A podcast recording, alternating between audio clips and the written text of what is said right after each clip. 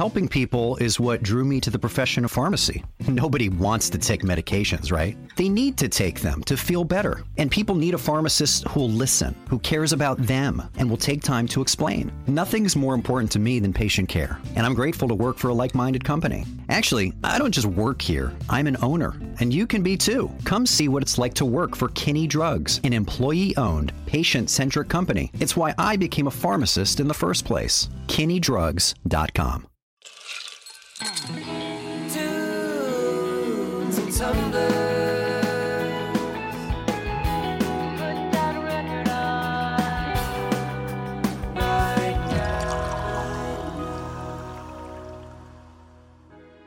Hello, hello, friends, fans, and people in deep parasocial love with us to Tunes and Tumblers by Atwood Magazine.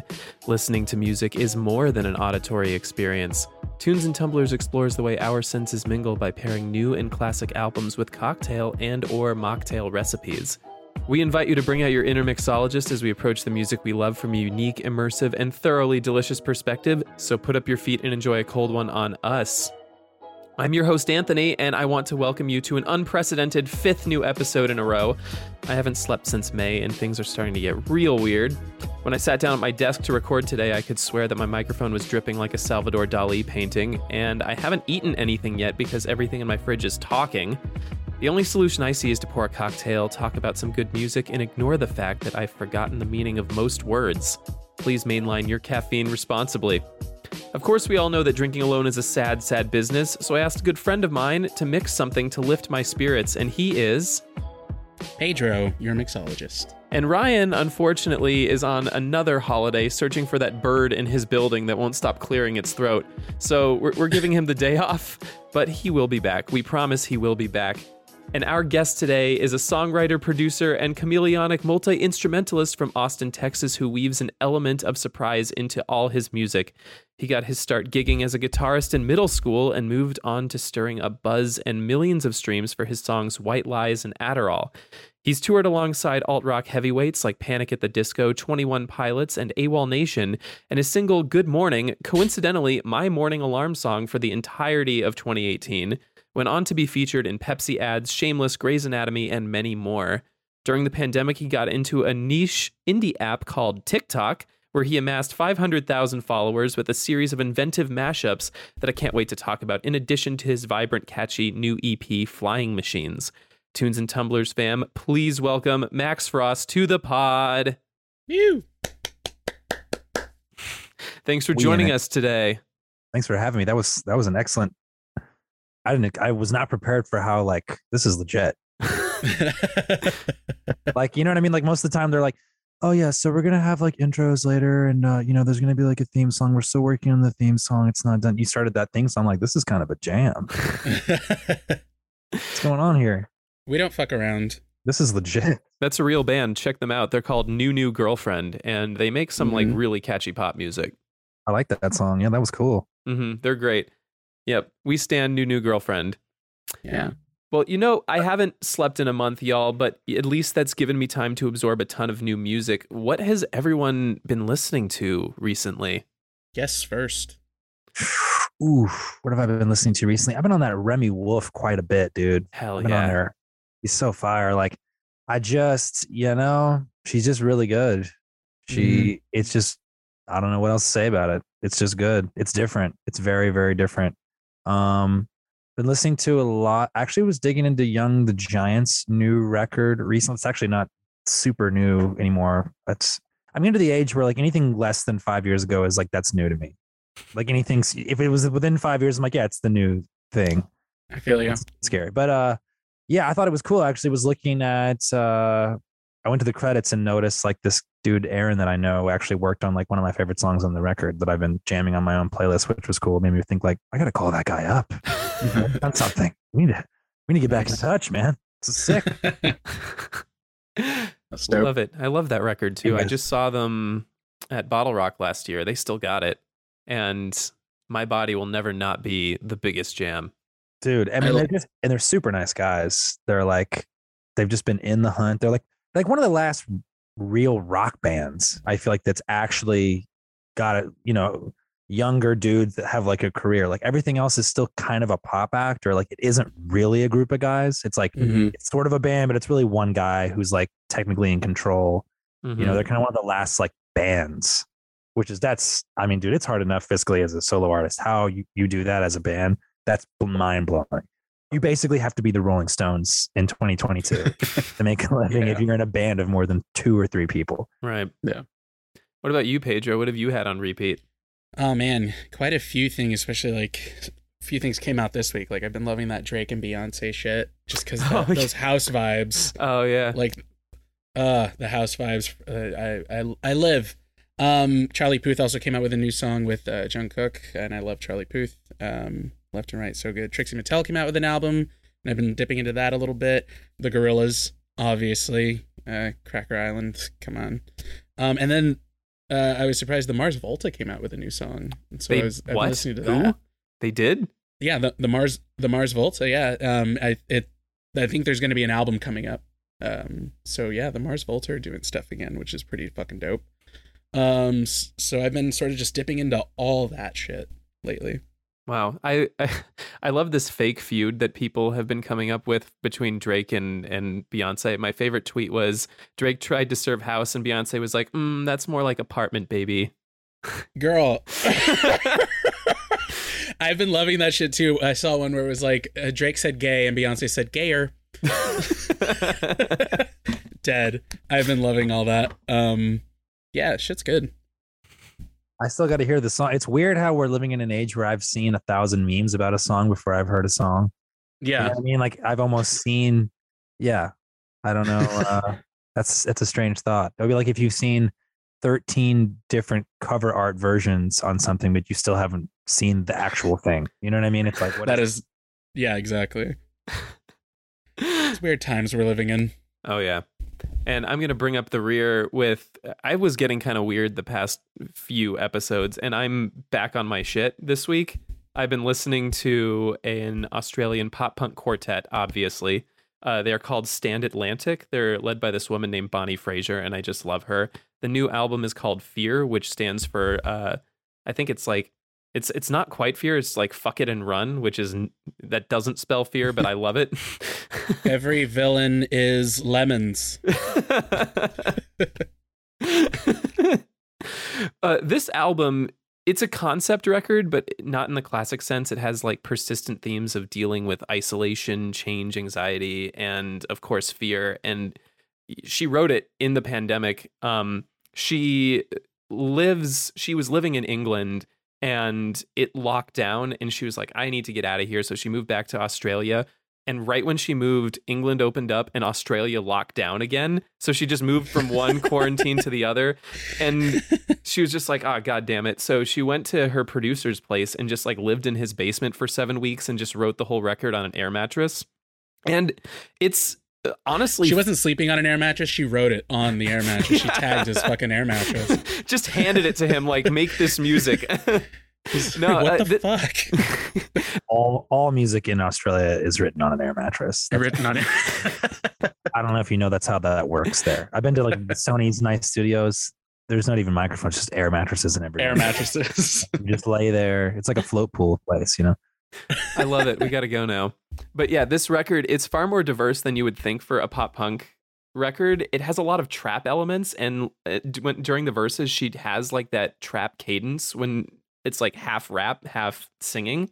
And uh, it, she's um, bringing on these other artists who are like blending the two. Like Nothing Nowhere has this great verse on the song Death Wish. There's like some electropop elements. She does vocoder with um her voice sometimes. And there's like this almost jarring shift in styles between songs that kind of works with the themes. So anyway, Stand Atlantic, the album is called Fear. Go check it out. I love it. I've been listening to it on repeat. But yeah, Sick. as a quick reminder, every song that we mention on this show goes directly into the accompanying playlist in the episode description below. And if you want to hear more of what we've had on repeat, we have this much bigger and more eclectic sister playlist for this segment called YBLT. Go on Spotify, search for it. It stands for what have you been listening to? If you see a giant sandwich floating in space, that's the playlist. A lot of this that we've talked about is already on there. Of course, we got the Gorilla song. Of course, we got some Remi Wolf on there. I actually put on some Stand Atlantic. So go check it out. It's weird and we love it. And if you want your own music featured, hit us up on socials. We listen to everything that we're sent. We're not kidding. Uh, we need to show the bouncer your ID, Max. What did you bring with you today? So I just came back from Mexico literally last night, and I've never seen one of these before. But this is a Oh yeah.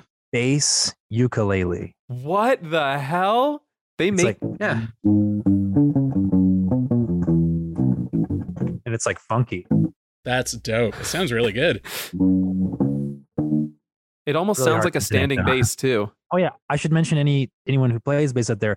It's a fretless bass ukulele. I, like, I saw this literally just like on the street in Mexico, and I was like, I'm getting one of those. I'm sure someone out there's like, I mean, dude, you can find those anywhere. I've just never, I've never come across one. I've never come across one. I don't think it's unique to the country, but yeah, That sounds dope. Hmm and if I tried to use this to get into a bar, I'm pretty sure they would for sure not let me in, even if I was. You'd be surprised. Oh, you'd think. You could just distract the uh, the the bouncer and just get in, just serenade him a little bit, bring a tear to his eye. Yeah, you just play the right combination of chords and he'll fall right to sleep. It's it's one of those like Lord of the Rings like riddle doors where you have to play the right sound. Exactly. But you know what? We're in. Welcome to the Tunes and Tumblers bar. It's basically whatever you imagine since it's all been in our heads for the past two years. And you know what? Mhm. Kind of fittingly so, considering what we're going to be talking about today. Pedro, Ryan isn't here today. Do you want to tell us what we're putting on the jukebox? Yeah, we're listening to Flying Machines, the new EP from Max Frost. Yeah. And you know, we're talking about dreams today. Um, just a little bit of a spoiler alert for people. And I don't know if I've truly thought about this dual meaning of that word before I really sat down with your EP, Max. On the one hand, dreams are those pieces of our subconscious that happen kind of involuntarily when we sleep. And on the other, dreams are the fantasies and goals that we choose to chase. So we got conscious, we got unconscious, and they kind of make up the whole of us. And Flying Machines, to me, it's this fun, whimsical, multifaceted 21 minutes that at once feels like a dream that takes you wherever it wants to go, but is still kind of determined and purposeful. You get this real sense of who you are as a pop songwriter and this journey that you went on to get here. And the hooks and songs like uh, Head in the Clouds and Ringo Starr, especially, I cannot stop humming that, humming that hook. It's just super undeniable. Frickin' love it. But we can get into that in a minute. I still need a drink. Pedro, I'm sure you've pulled something out of a dream for us to enjoy today. I certainly tried to. Uh, Max, we are aware that you enjoy Mezcal. So that's where I'm starting with this. And Mezcal's got, yep, there it is. Um, Mezcal's got a very distinct flavor, very strong. It's a very strong liquor. It's delicious. Um, but I wanted, to, but I also wanted to make a drink that was like sweet and sort of up, like fizzy and uplifting. Um, so and you know adding mezcal to that could really you know ground it and i didn't want to ground it too much. I wanted it to be very very uh i wanted to kind of mask the mezcal even to sort of give everything this fantasy. There is a classic cocktail called a paper plane and so i thought that was a cool place to start. Um it uses aperol and i really like aperol and so i figured that would be a fun flavor to use in here. So it's got mezcal aperol um, some or- some fresh orange juice and lime just to give it that citrusy balance and sort of give it some sweetness and Ringo Starr, my favorite uh, song that he sings with the Beatles is "Honey Don't," so I added honey to this because I thought it would also help like sweeten things up a lot. And then, um, I mean, you're from Texas, and what is more Texan than like mezcal or tequila with Topo Chico? so w- one of our faves, I added Yes. some Topo Chico to this as well, and garnished it with orange peel. Um, and I'm calling it a flying machine. And this is it right here. oh my god, it's beautiful. What is what And- is the garnish? It's an orange peel that I cut into like a little wing. Just Oh my God. Element. It's very sweet, and the mezcal is not not very overpowering. You can definitely smell it, but it's got the little fizziness from the topo, and it's delicious, and it goes down really easily. So it's dangerous, but so so good. That's your Mm. third. Yeah, yeah. I had to do I had to do a round of like six of these till I got it right. You had to drink each one until you got it right. Mm-hmm. That's my method. So I am currently in rural Colorado, and uh, uh, there isn't really a, a mixology scene here at the the the Comfort Inn. But I, I'll tell you what, um, me and my coworkers walked to 7-Eleven at one in the morning the other day, and we got Lime-A-Ritas, which I've never had before. oh I my god, I did not know old that. school. Yes, I did not know that you could make a margarita out of malt liquor, and um, I will say that it is certainly a choice. Don't make that face, Pedro. We drink what we can get. Cheers, everyone. I'm gonna finish this whole Lime-A-Rita. Oh my god, that is heinous. Ugh, it's a crime, truly. Look, we're gonna listen to some good music. We're gonna enjoy ourselves right now, and I'm just going to pretend that I'm drinking a flying machine. It's all in my head, just like You d- you do that. but Max, I want to talk about this EP because it's just like I said earlier, it's just it's so infectious and I think that that's kind of emblematic of a lot of um, your music and I kind of want to talk first a, a little bit about the title. Flying Machines to me feels appropriate considering that you've likened the things you create chasing dreams as these fragile little airplanes that are difficult to get off the ground. Can you tell us a little bit about how this little plane of yours got off the ground?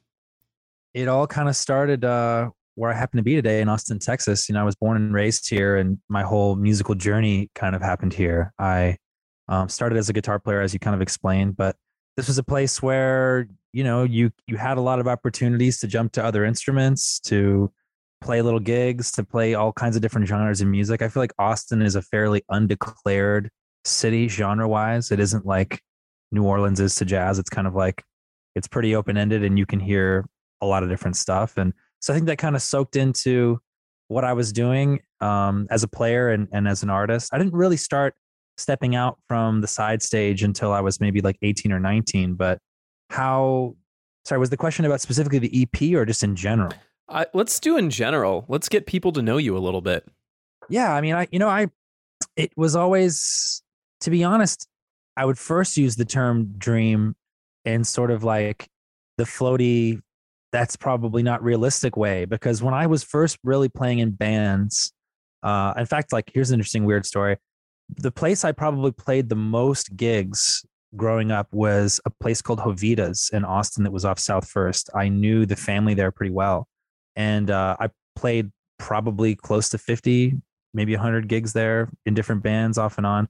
What's crazy about that is that place actually then was busted by the FBI as like a it was like a heroin ring, and I Oh didn't know God. that. Oh Uh, my god. the, and the family I knew, and the family I knew that owned it, you know, they, they're all, you know, they're not they're not around anymore, and it was it was crazy. Like I used to like play chess in the back with like the main guy who was like the turned out was the head of the Texas Syndicate gang. I mean, to me, he was a really nice guy, and I I, I missed the guy. Like I really enjoyed playing chess with him, but Mm. uh sorry that's beside the point but that's like my my you know that's in like i'm like 13 14 15 it's like the early the mid 2000s and all of all of the, the murmurs out there of like what was happening in the music business were like these heading articles in rolling stone that were like rome is burning and like it's over. The music business is over it's basically because we didn't see we just saw this go like the line going down on the graph. Like we didn't see that it was going to scoot back up and level out with streaming yet. We didn't know what was going to happen. Um, and i wasn't obviously a part of that. I was just a kid playing guitar but i kind of had this sense of like oh well playing music is probably not going to be a pretty good very good idea at all like i was like that's not going to be a way to make a living so i'm like well this will just be something that i like to do and uh fast forward to like my freshman year of college at ut I, you know, kind of had loose plans. I was like an English major. I was like, yeah, I gotta have to get some kind of a job. But I found college to be pretty disappointing and and I didn't really I just didn't like my reality. I guess that's maybe the best way I could put of what music is to me is something it's really just kind of been this escapist place that I go mentally but when I especially when I don't really care for the reality that I'm living most of the days. You know, like I didn't enjoy school very much. I really didn't uh I didn't feel like I fit in very well, uh, particularly at UT. And so the more that that happened, the more I was spending time just working on music. And it was, I guess, looking back, it really, it felt like I was like in my backyard making some kind of plane that you're like, well, there's probably no way this will ever take flight. But if it ever did, I would get as far from here as I possibly can, you know? Mm. And that's kind of, that's kind of the beginning of like what it's felt like. Um, but the the title kind of for this particular EP kind of came like subconsciously. Like I was writing a song on the EP called "Walking on the Stars," and and one of the lines and it just says "Memories and Flying Machines," and I was like looking back at all the lyrics. I'm like, I think that's probably a good title because it the, the meaning of that later kind of washed up on me a little bit more. It's a little bit of a oh, it's a little bit of a reference to uh, a James Taylor song called "Fire and Rain," where he says "sweet dreams and flying machines and pieces on the Mm. ground." Oh my God, that was who are we talking to who used that same lyric in their song, Pedro? Do you remember? I do not. I might have been. I might have been gone. Oh, you might have been. No, that was uh, Max. Have you ever heard of a a British blues duo named uh, Ida Mae? Oh yeah. I think I have actually. Yeah. We we They- they interviewed them about that? last year, and they also like brought it back to that same James Taylor song. So Mm-hmm. It's a beastly song. The irony of that song is it's his best song, and all the other hits that James Taylor has, he didn't write, but he wrote that one, and it's like the best one he has, which is really interesting.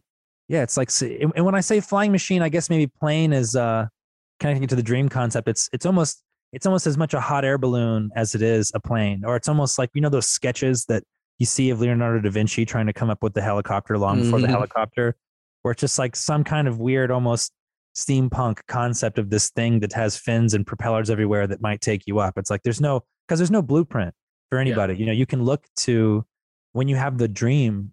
I don't think it has to just be music. I think when you have the dream of doing something creative and and living off of your heart and your mind, you know, there there's a blueprint only in that you can look up to the sky and see people that have gotten up there, but you're not going to be able to just replicate what they did. You're going to have to find your own way. You're going to have to, you know, go to Home Depot and find your own tools to to build something that, you know, it's a, it's a very very fragile concept, especially when you take it to the specific uh, comparison to writing songs. You know, most of the songs you try to write probably won't get in the air. You know that that either you're going to toss it aside because you're not a fan of it, or it, it will get you know. Especially for me, my process is a lot of it's a lot of music before it kind of bottlenecks to what actually comes out. You know, but that's kind of been the thing that I've been pursuing, and it's uh, it's it's amazing. It's it's been a long journey. It's terrifying. It's always even before I had the flying machines concept as an, as an EP, I've kind of always described my career as like I always see like about a mile of runway left, you know, before I think like, all right, well here we are, and then some wind will come and, and I get some more altitude. Mm-hmm. You know, you never know. And I heard that kind of at the beginning of your career, there was a an instance where the the flying machine almost didn't get off the ground. Um, South by Southwest 2013, right? Oh yeah, man, it was an ugly night. I remember it well. It was uh, it was right after. So South by was kind of my little attempt to get the engine started. I had like done a year of college. I showed back up for my sophomore year. I'd written all these new songs. I really was like, man, I can't. I, I think I got to take like one semester off and just like really try to do this for a little bit. And uh, so I, I walked around South by and did some showcases. I burned a little CD of some of the songs I had. I was handing it out to people and, you know, just trying to blindly find some way or someone who would kind of hear me out and, and give me a shot with something. And um, like a week or two later, I was playing like a, a South by hangover showcase or some kind of little branded event like that at this place called uh, Mohawk there off of Red River in Austin. And I had my backpack and I had my Gibson SG that I'd had for like my whole life.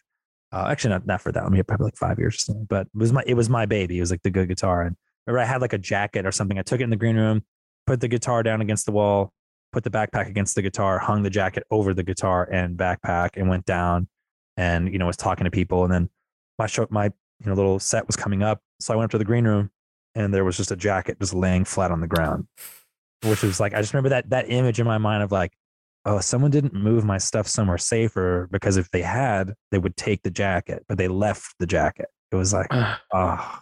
And uh, which is actually it's really strange telling this story right now on the day that I'm actually getting my car fixed, which was broken into while I was just in Mexico. Luckily, they didn't take anything because I've learned better than to leave anything that I hold precious uh, anywhere within reach of people. Yeah. Um, anyways, uh, yeah, so that stuff was gone, and I thought that was it. I was like, okay, so this is the universe clearly signaling to me that this is not this is not going to work out, which oddly was, I think, the day before, within the week that this uh, uh, blog called Pigeons and Planes, which there's another weird serendipitous thing to that title. The blog was called Pigeons and Planes. They're still a great blog.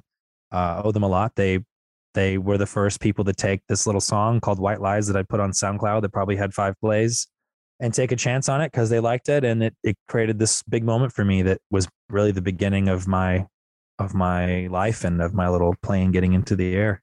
Hmm.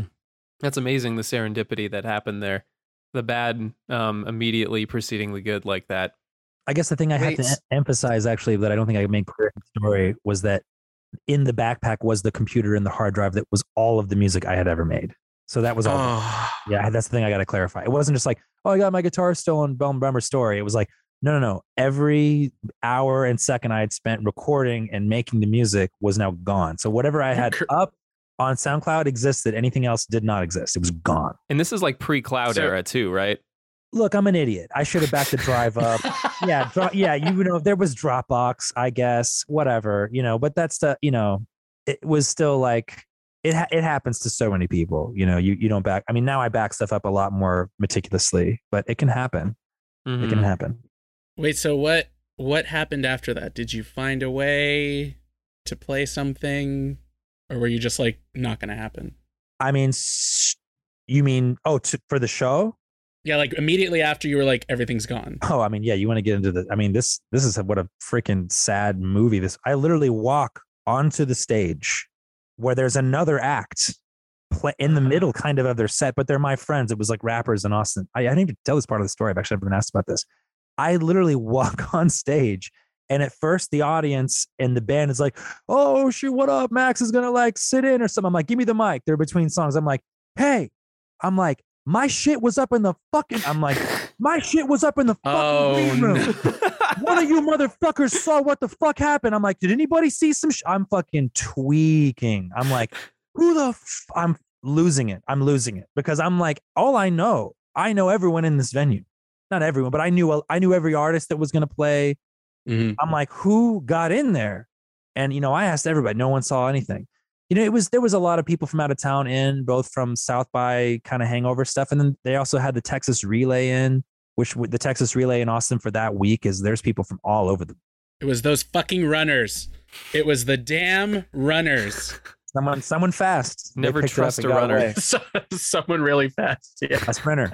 So yeah, I never, I never, dude. I mean, I, yeah, never even saw a peep of that stuff. You know, which obviously I don't assume anyone I knew had anything to do with that. It was more just like I just got on stage and was like, someone must have seen something. Like this just happened. What's going on? But you know that that venue had like three ways out from upstairs. Right there, there was no one hanging out upstairs. I think someone was just perusing around. It was a free event too. So I think it was just one of those things, you know. But it was it really was a tragedy. But Mhm. then yeah, fast forward to like literally 3 weeks later, a month later, I'm sitting I'm going to New York for the first time in my life and I'm sitting in the, you know, uh, the main building with the head of Atlantic Records talking about these a song specifically White Lies that I didn't even really I didn't have the stems for it anymore. It was like, well, this song Yeah. is this song and it's got this magic. We can't replicate it. So I guess we're just going to put this out. I mean, it's my mix that came out, my little, you know, laptop bounce. Mhm. Which, Someone was just like, you don't need this stuff. You're good. which I've actually had. You know, it's weird. I, I almost, in a way, and again, I this is to just make me sound like I'm bad with with backing my stuff up, which I definitely am. It's it's happened to me a couple times, but one time it wasn't my fault. A friend of mine accidentally wiped the drive. I had just done a session with this band called Wild Child that's that's based in Austin. And the demo bounce of a song called Sinking Ships, they ended up having to release the demo bounce. And they almost didn't even put it on the on the record because it was like, oh, there's so much more we would have done to this. And what we bounced that day is literally what I had the band do that day. But there was something to it. There was something to that bounce. And that song's got like 60 million streams now. I really recommend you check that piece of music out. It's really good. It's called Sinking Ships by Wild Child. I'm sorry, not sorry. Wild, what, am I crazy? I'm typing in their name and oh, I got to go to artists. Hold please.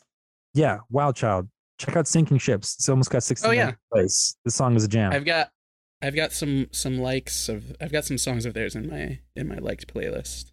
And sometimes I wonder, man, if I had only just gotten rid of my hard drive the day after I recorded most of the songs, would they be doing better? I'm like, I don't, maybe that's the magic recipe: is throw the hard Mhm. drive away the second you have something bounced. Well, yeah, I mean, it Sometimes, happens to anybody too. I, you know, the story of uh, Green Day's American Idiot is that they were working on an album called Cigarettes and Valentines, and somebody like broke into the studio and stole all of the uh, um, all of the demos, and they're like, "Well, uh, we're gonna do something brand new. Just throw out all the ideas," and that's where American Idiot came from. No kidding. mm-hmm. Wow.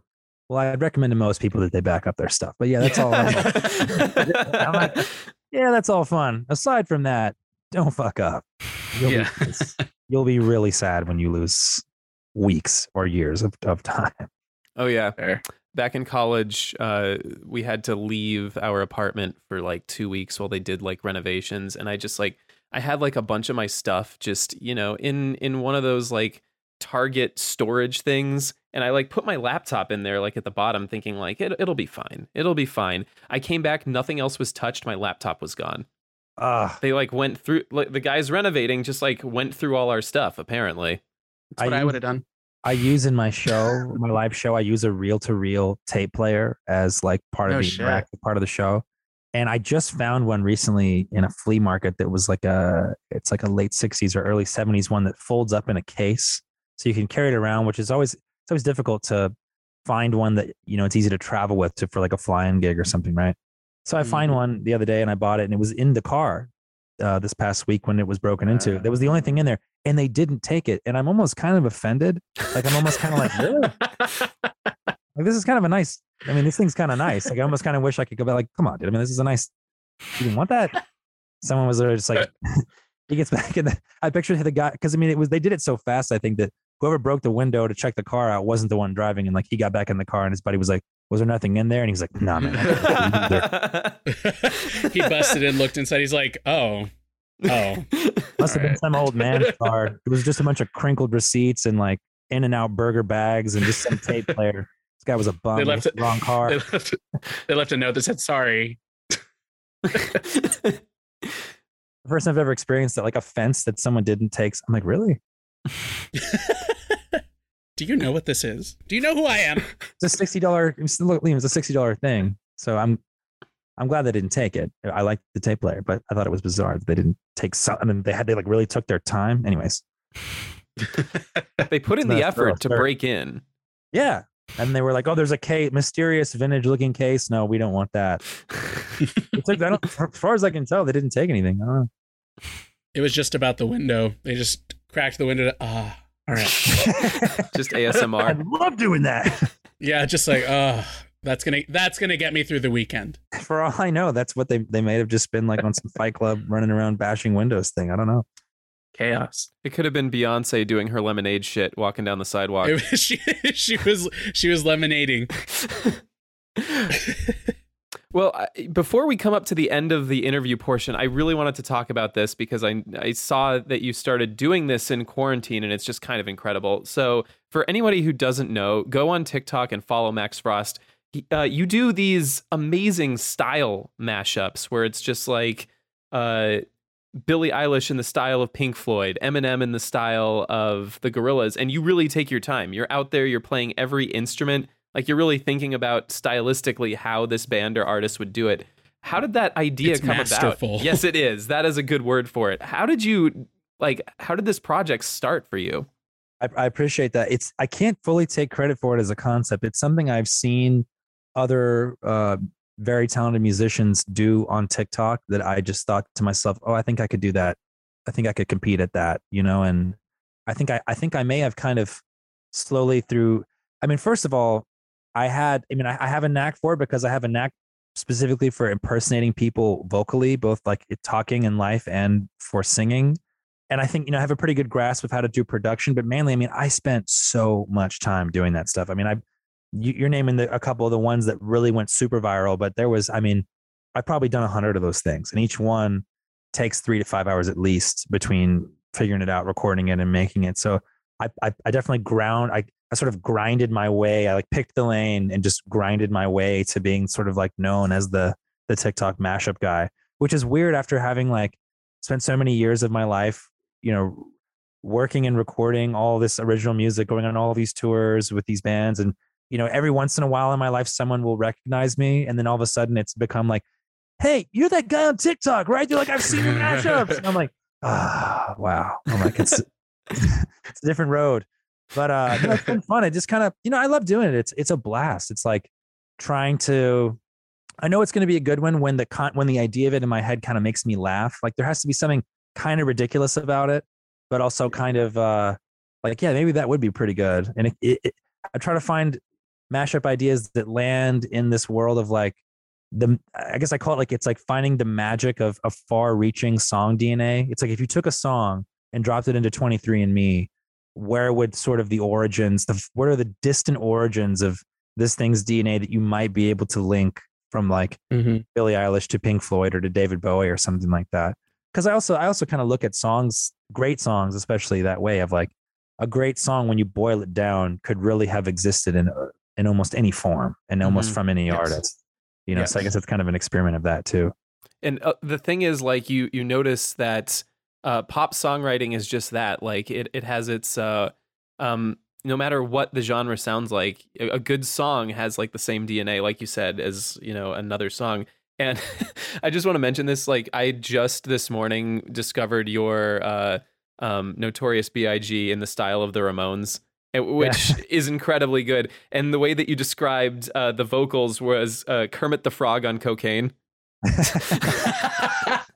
I've learned to start being careful with those because they've gotten, you know, they're different, you know, and and and those get sent around, and I've multiple times. in- In fact, I specifically know that the ones that I do of the Killers, Brandon Flowers is not on TikTok, but he definitely has seen those because Mm. I, I know this guy who who turns out is like works deep in the killers and is like you know works every day with him. He's like oh man he loves those. I show him all the time.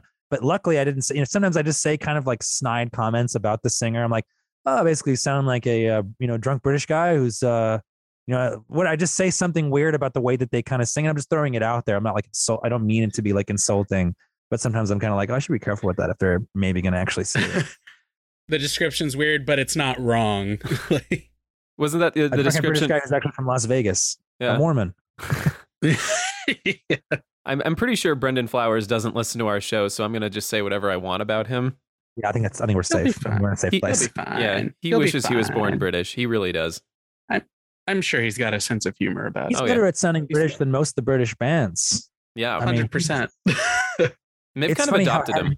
It washed over me so hard. I, I honestly didn't know he wasn't British until I started doing the mashups. I'm like, oh yeah, I mean, obviously he's like a British guy, blah blah. blah. And I'm like, wait, they're from Las Vegas.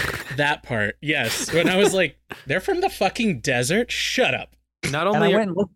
oh, sorry. I Go was for say, I just went and looked him up. He's like, he's like, I don't know how old he is now, but he's got to be. I mean, this guy's been having hits since I was in middle school. He looks younger than he looks 25. He looks incredible. He, yeah, he's like started look. He somehow looked better the older he got. hmm He's so handsome. I can't stand Yep. it. Yes, It's the songs are all slow so good. transformation into Zaddy. It's happening. he was always plastered on my MySpace wall. My dream is to do one that's so good and that reaches the artist so many times that they're finally just like, all right, I'm actually going to perform this cover in my show or something like that. Like, oh, if I could actually be the one to like catalyze, you know, like I, I really think that the Killers should cover "Friends in Low Places" by Garth Brooks because I thought that was that version of it was. I'm like, they could, they sh- seriously should do this song. This would kill. Maybe maybe have to Absolute- that have to like, what is this? They wouldn't even know it. That would fit so well into their set. They know that song. They must know that song. Yeah, yeah. Oh, absolutely. I don't think that they're going to do WAP. They're not going to actually do that song, but they might do Friends in the Places. I think that, yeah, I think WAP would be against Brandon's Brandon's religion. All right, we're coming to the end of the interview portion, but I wanted to ask one more question really quick before we switch gears. And I want to come back to the idea of dreams and manifesting our dreams. What is something for the group that you never thought was possible that ultimately came true for you? I could name a lot of things. I mean, to, I guess the thing, the first thing that comes to mind is just some of the interactions uh, that I've had with people that I mean, really for me were beyond heroes. They were just they're they're gods that to me d- didn't even exist as people until I got these amazing chances to, as brief as it was, be around them. I mean, the first one was Quincy Jones, and that happened because of a super talented singer that I was working with for a while named Nikki Yanofsky, who I don't know if she still is, but she was managed by him and his company at the time. And Nikki and I would go to his house and write uh, songs in LA. He's got this like like insane place staked out on top of Beverly Hills, and and then one night I finally was like, I got it. Like, come on, like, w- and it, the house is so big, I never saw him. I'd just be in there writing, you know. And uh, I finally actually got to have a hang with him and eat some chips and salsa and sit around for a couple hours. And it was so it was me, it was Quincy Jones, and it was Nikki, and it was this guy Jacob Collier, who has recently I think Oh, kind of Oh my god, he's amazing. So at the time, dude, this is like 2017, maybe even early. This might have been 2016. 20, I don't know when this was. Yeah, Jacob Collier was like 20. I think he was 20 years old at the time. Mhm. And I knew who he was because I'd seen some of the YouTube videos. I think he did like a TED talk, right? Yeah, yeah. Well, he's. I mean, now he's like as an artist, he's. T- I mean, it's almost like his. Because the thing that I came to understand in that hang, because I'd seen his YouTube videos of him doing all these Mhm. harmonies and stuff, but I was like, there must be a trick to that, or he's, you know, I, you never know until you're around someone in- in person and you really see, watch them play. And I'm sitting. He's like, you know, 10, 12 feet away from me. He's playing piano, jamming, and Quincy Jones is sitting right next to me. And every like two minutes, Quincy Jones leans over to me and he goes, "Man, I'm telling you, I met everybody, and that is the baddest motherfucker I've ever met in my life." Like, he was like pointing at him, being like, "That guy's a fucking badass." And I, I was like, "Yeah, he he is a he is a beast." So that so that that that hang with Quincy was incredible, and it was just you know, to get to ask him questions and all that stuff. That was a dream come true. The second one was Elton John. I, I wrote this song that never came to pass. That uh that uh DJ Mustard for a while uh had a sweet tooth for. He wanted to use it as a single for him, and he wanted. At first, we were like, "Yeah, that'd be great. That'd be awesome." And then he said, "Oh, we were going to get Elton John on the song." I was like, "I don't think you're going to be able to do that." Holy shit. And then he did. He was able to do that.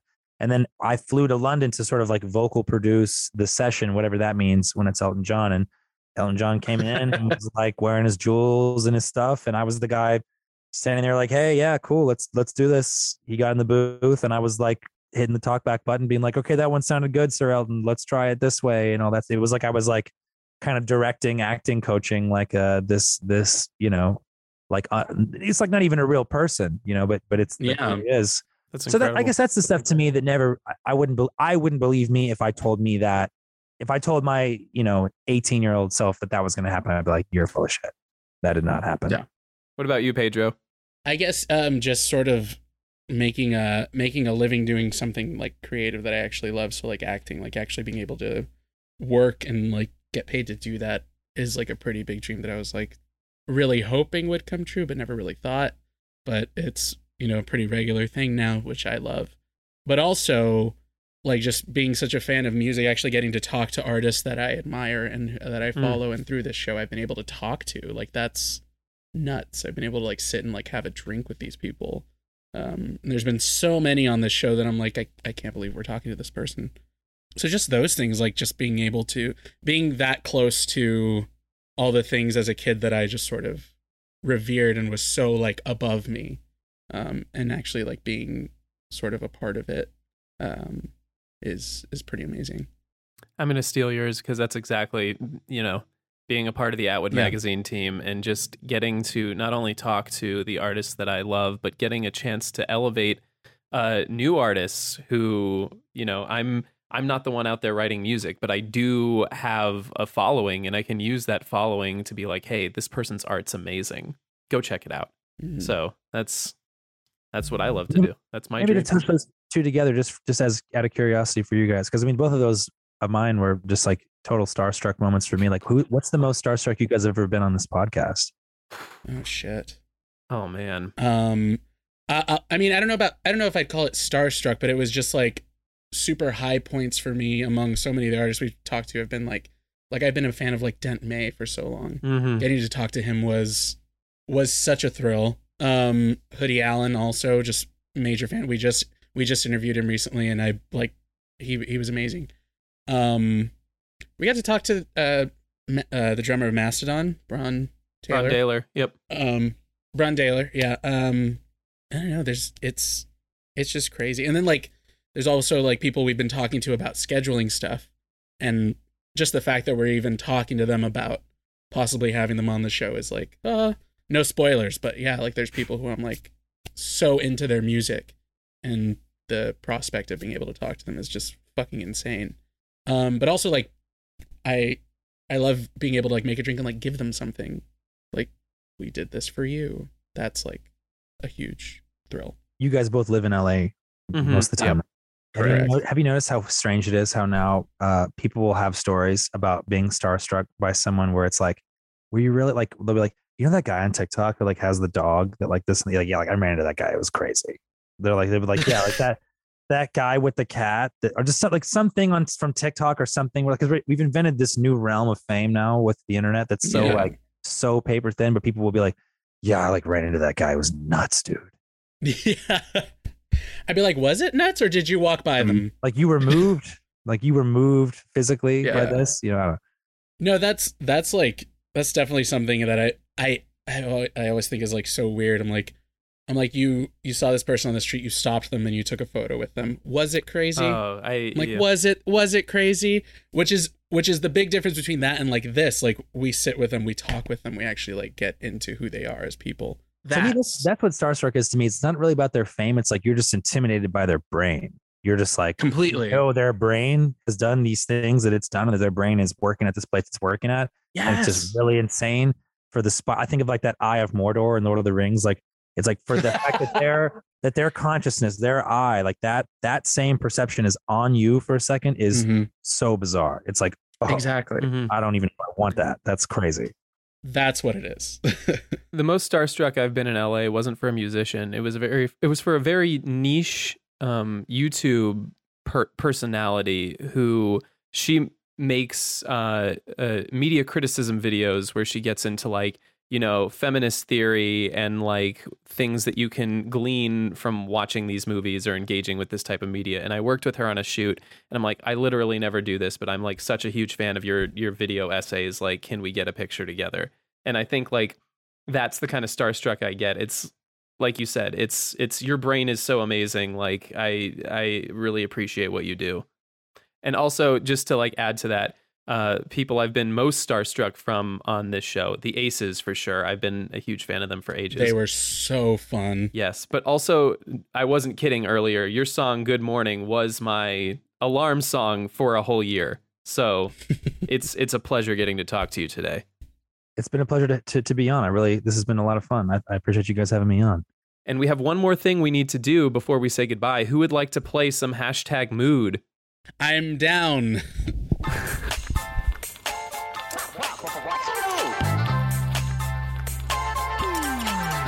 What's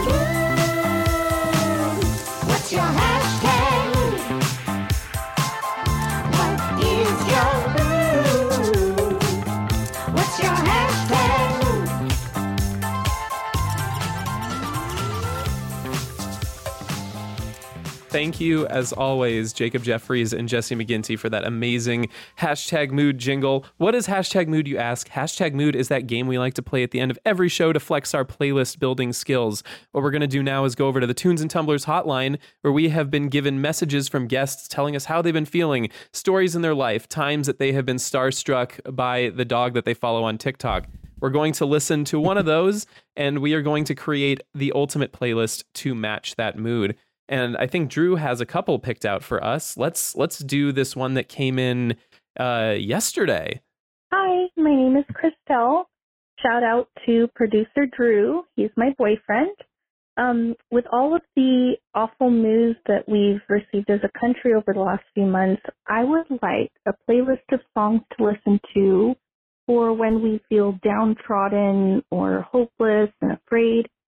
So I want to know what songs pick you up and make you feel brave. Thanks, everyone. All right. Um, I'm choosing a song called "Let It Go" by Lonely Benson. It's just a song about feeling overwhelmed and like I was trying to do too much, and just he's basically it's basically just this mantra of like don't um keep letting it all like get to your head, just let it go. And it's like a really nice little bouncy song. It's pretty. I really like it, and it always kind of it always kind of lifts my spirits. So I got this playlist on Apple Music called All Swagger, and the picture is Jeff Goldblum in a leather jacket, and it just says hashtag swag on it.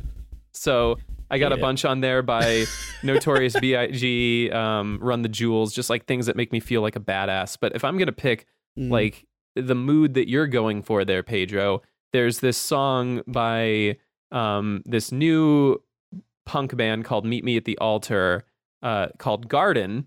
And it's a song about like picking up somebody who's going through a really hard time and just saying, like, I'm always going to be there for you.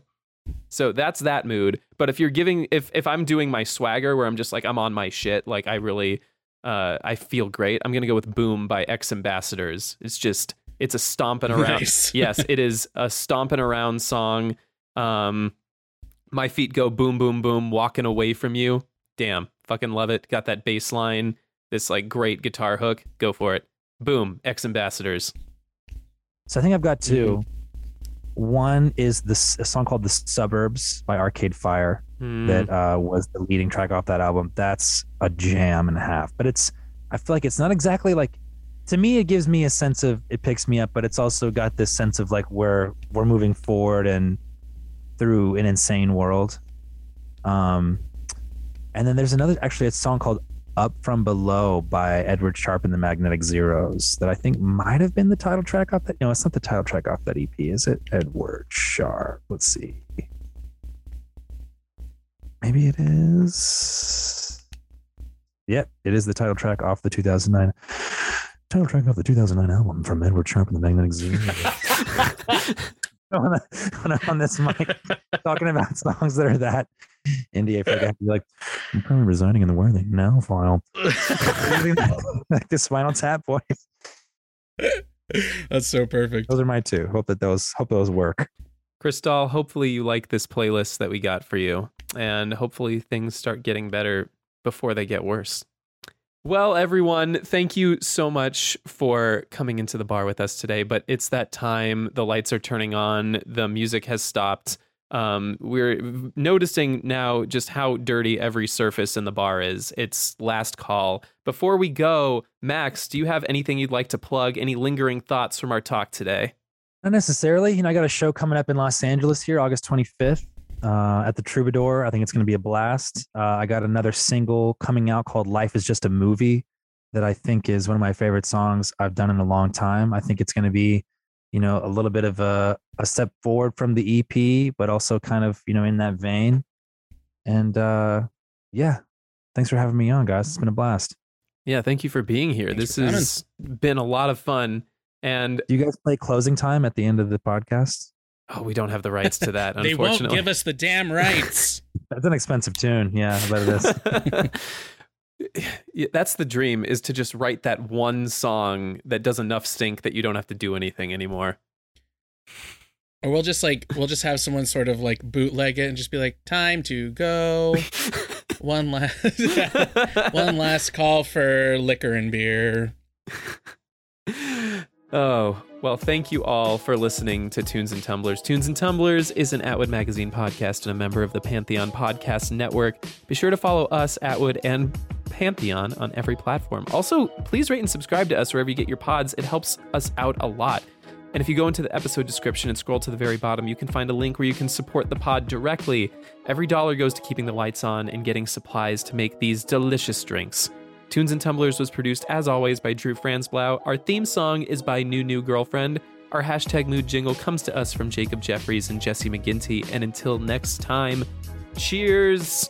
Cheers.